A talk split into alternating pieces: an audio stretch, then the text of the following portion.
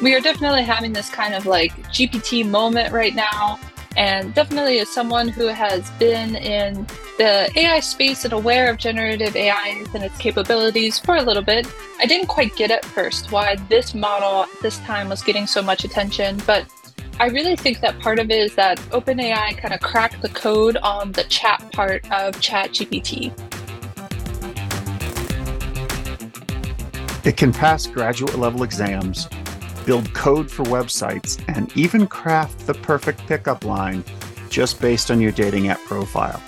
It can also increase cyber attacks, making it a lot easier for just about anybody to create their own malware, phishing emails, and other dangerous content. Hi, I'm Shawn Surber, and today on Let's Converge, we're talking ChatGPT, the hype and the hope. People are obsessed with ChatGPT and other new chatbots powered by artificial intelligence. They're also a little freaked out. In fact, we're recording this on the day that Elon Musk and Apple co founder Steve Wozniak and a group of other prominent scientists published a petition calling for a six month pause in the AI race. They say tech companies are moving too fast and they're rolling out technologies we don't fully understand. The fears surrounding these chatbots are not unfounded. But here's where the hope comes in. The same tool that can be used by cyber criminals can also fuel a firestorm of new defensive technologies to protect businesses, government agencies, and enterprises, large and small. Joining us today is Krystal Jackson, Junior AI Fellow at Georgetown University's Center for Security and Emerging Technology. Krystal's research centers on the future of weaponized AI and the ethics of technology, which sounds absolutely fascinating to me. Welcome to the podcast, Krystal. Thank you so much for having me. Absolutely. So, a new study came out this month about phishing emails, you know, those clever messages that trick us into clicking on dangerous links and downloading malware. The researchers studied 53,000 email users in more than 100 countries and found that phishing emails created by humans generated a click rate of 4.2%, while ChatGPT emails only got a click through of about 2.9%. So humans are still better at tricking other humans. I don't know if that's cause for celebration or not, but should we feel hopeful about this? As as advanced as these chatbots are becoming, are humans still better at crime than machines? Yeah, I think that that statistic really speaks volumes. You know, at the heart of phishing scams and phishing messages is the intent to deceive.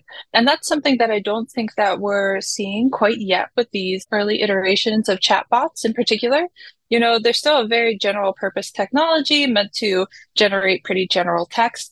And so that doesn't um, completely surprise me that they're not as effective. I think part of the concern is around the volume and the the scale and just sheer amount of phishing messages that you might be able to get out. Um, but certainly, you know, the effectiveness piece is really important as well. Yeah, you know, I, I agree. And I, I think it actually makes sense at this point that professional red teamers are going to be better at generating phishing emails than than chatbots that aren't exactly designed for it. But what about the concept of an AI in the middle, like chatbot interception attack? I'm probably not the first person to call it AI in the middle, but I think I should trademark it anyway. But you know, when you go to a, a website and it pops up and says, "Hey, you know, do you want some help?"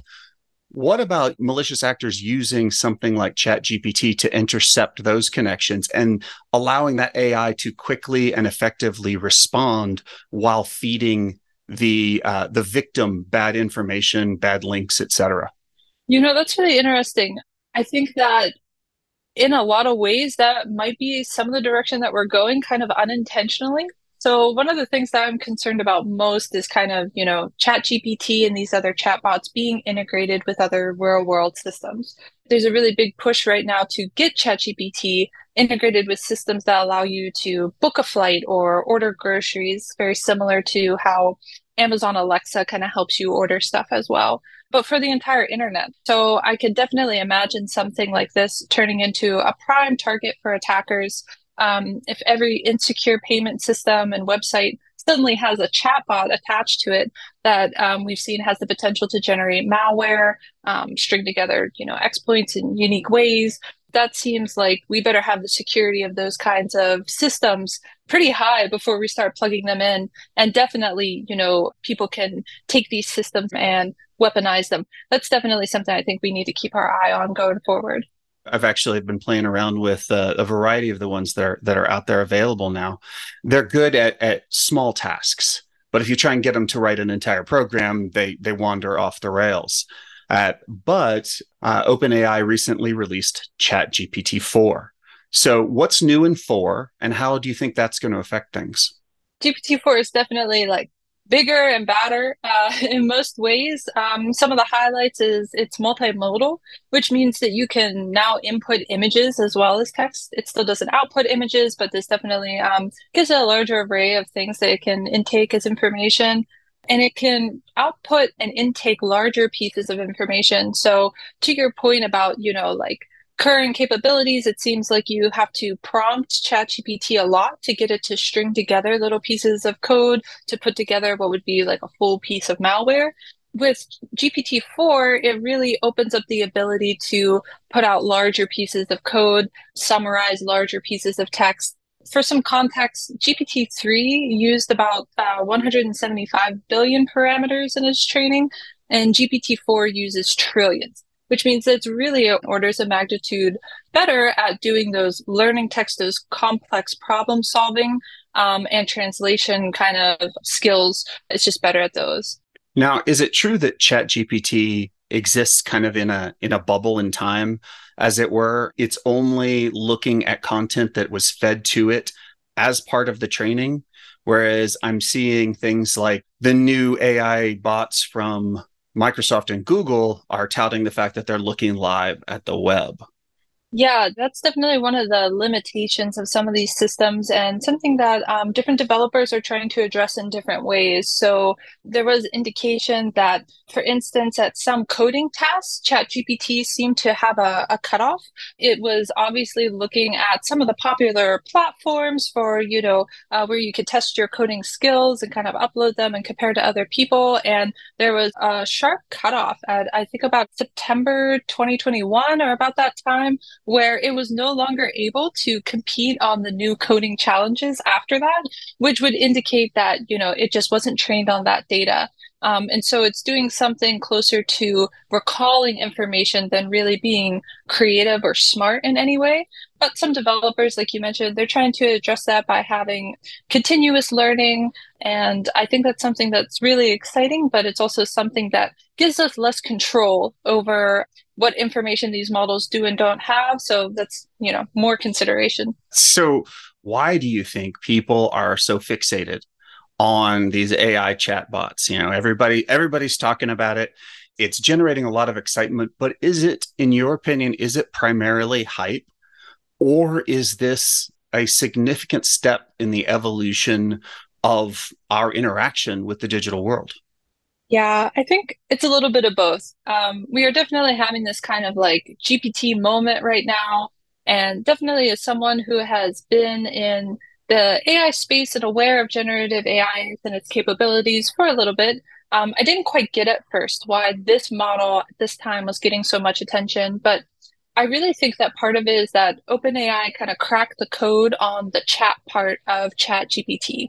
So to me, it's very conversational in nature. It's able to pull together all of these disparate pieces of information that we haven't really seen done in this way before in a really nice, easy to use user interface. And because of that, like you want to actually use it. It's it's engaging, it's conversational. So for me, it's all those little elements that really makes it kind of the phenomenon that we're seeing right now. At this point, no one really knows for sure how much these chatbots can do, right? So, what should enterprise leaders and cybersecurity professionals focus on? What are the areas of legitimate concern? Yeah, that's a really good question you know, essentially does three things really well. And that would be filling in the information gap. So it has the potential to assist someone who maybe has a lower level of knowledge that would normally, you know, not be able to pull off some of these more sophisticated attacks and really elevate them into um, that like more sophisticated adversary, filling in their their knowledge on different subjects um, really quickly and efficiently, more than just you know going on Google or taking a course would allow you to do. The second thing is it really helps with the generating and automating of this code and text production. As we saw a couple months ago, a research group that was able, with a little bit of prompting, to get the platform to create a polymorphic virus. And it created code for everything from the DLL injection all the way to the code for finding and encrypting files. And so we could definitely see that that capability is there, but it took a team of pretty advanced researchers to be able to get the prompting right. And they did hit the chatbot safeguards, but they were able to ultimately bypass them. The third is something that I think is on the horizon, which is um, tailored models by organizations that maybe, again, do not care so much about safety and security that might actually want to create on the backbone of things like ChatGPT models that are specifically designed for hacking and for malicious activity. So I think that those are some of the things that when you kind of break it down that way, it, it gives you a clearer sense of what the concerns are. And um, I think for all those cases, we still have the, the tools to be able to address them. So when all said and done, scale of one to 10, your professional opinion, one being you're totally chill on it, 10, you're being pretty freaked out on it. Where do you stand on AI bots like ChatGPT? I would say that I'm maybe a four. I'm not going to lose any sleep over it. And honestly, I'm pretty excited. There's going to be like just a wave of really cool applications that pop up as a result of all of this. And although we recognize that we have a lot of hurdles to overcome to see the real benefits, um, I'm feeling pretty confident that we can get there. Good, good. I think that makes me feel more confident. So that's a good thing. You know, it's interesting. What I'm seeing is these AI are really good at rapid response, analyzing massive data sets, you know, that sort of thing, which strikes me is of greater value to defenders than attackers. You know, as they say, the attacker's only got to be right once, the defender has to be right every time. So being able to analyze you know your your closed environment more effectively more rapidly and looking for malicious attacks i think ai's got some really interesting value there what are your thoughts do you think uh, that this is going to be better in the long run for defenders than attackers that's a really interesting question. It's definitely one that I think about all the time. Um, it's hard to say either way, but I have to say that definitely as defenders, we're not losing out, right? So you hinted at all those things that AI really gives an advantage for. And one thing that's really interesting that just popped up that's new is, for instance, Microsoft Security Copilot as a new uh, GPT-4 AI assistant for cybersecurity tasks. So, you know, it's able to do some of those things you're saying, like analyze code snippets. Um, and really one of the big things I'm excited about is automation.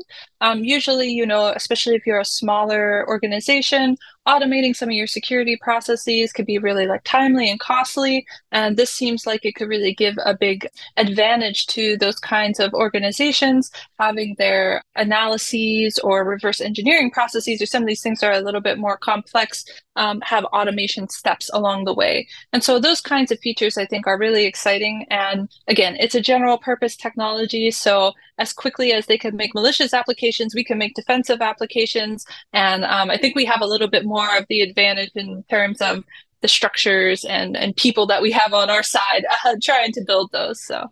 Well, that's good. That's good. I like that. so tell us a little bit, if you can, about your research investigating the the potential of weaponizing AI? Yeah, so some of my research in the past has kind of looked at that um, offensive versus defensive question that you asked before. I tried to do some basic mathematical modeling of how AI might impact different areas of cybersecurity, like the ability to exploit versus patch vulnerabilities, phishing, Currently, though, I've kind of transitioned into using reinforcement learning for autonomous cyber defense. So, again, giving defenders um, those tools to kind of uplift cybersecurity and give us an advantage. And so that's that's my main focus right now. You just raised a really interesting point in my head. Um, using AI for education, they went to for certification exams a long time ago, sort of more of a, an interactive model. As you're getting questions right, it skips sections of questions, right?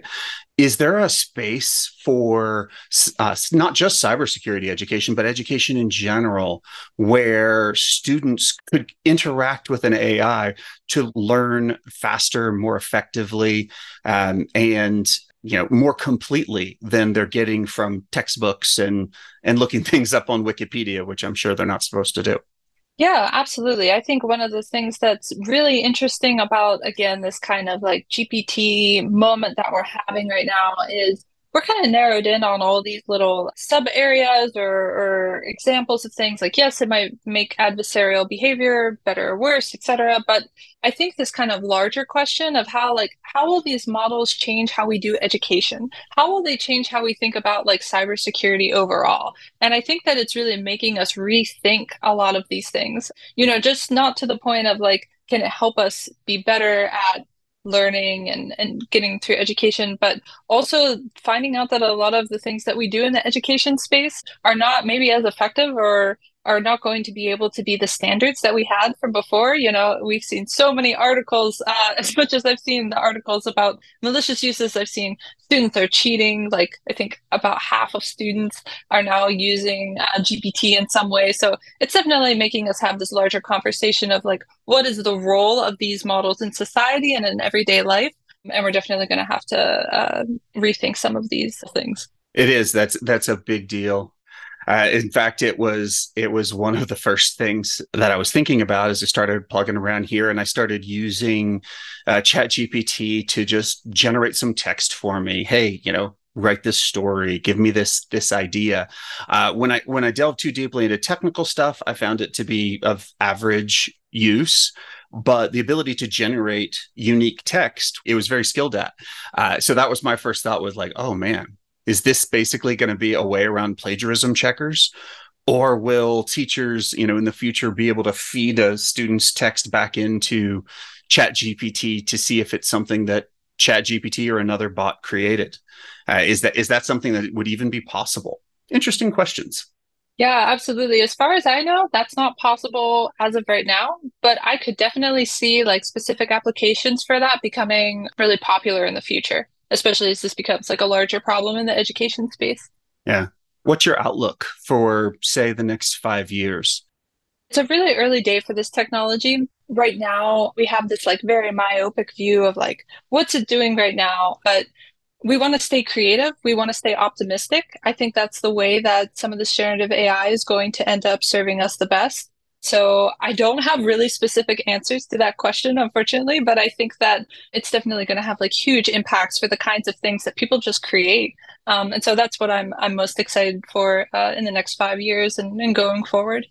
Well, here I was hoping you'd give us some some hard predictions that we could hold you to, but I can't blame you for that. Everything's evolving way too quickly for it. So as we're as we're wrapping up, is there anything else that you'd like to share with us that I haven't asked you about? I guess the last thing that I would just say is like a final word of caution or like a piece that I don't think that maybe is getting as much press is I really hope that, you know, as amazing as all this generative AI is, that we don't let it completely replace human decision making. Um, you know, I hinted that before, like we're integrating it into all these different systems. And like the last thing that we want is to lean so heavily on the technology and into the hype that we forget that you know it's only trained on the information that it was provided and was already out there. Some of the information on the internet's good some of it's really bad and we need to keep a real premium on critical thinking um, now more than ever as we kind of learn how to use this tech and, and watch it evolve. Wise words wise words. You can't replace humans uh, as much as as much as sometimes we'd like to you can't replace humans and so uh, i i like that i like that perspective there's a lot of things that i think that chat gpt and and other uh, AI bots can do to help us make make life easier, make work easier. Hopefully, not make school easier. But uh, in the end, that human creativity, I think, is going to be something that we can't just replicate with AI, at least not anytime in the near future. So, thank you so much, Krystal. Really appreciate it. I've been talking today with Krystal Jackson, Junior AI Fellow at Georgetown University's Center for Security and Emerging Technologies. If you'd like to read more about ChatGPT, check out Focal Point, Tanium's online cyber news magazine. We've got links to several articles in the show notes, or just visit tanium.com. Make sure to subscribe to Let's Converge on your favorite podcast app. And if you liked this episode, please give us that five star rating. Thanks for listening. We look forward to sharing more cyber insights on the next episode of Let's Converge.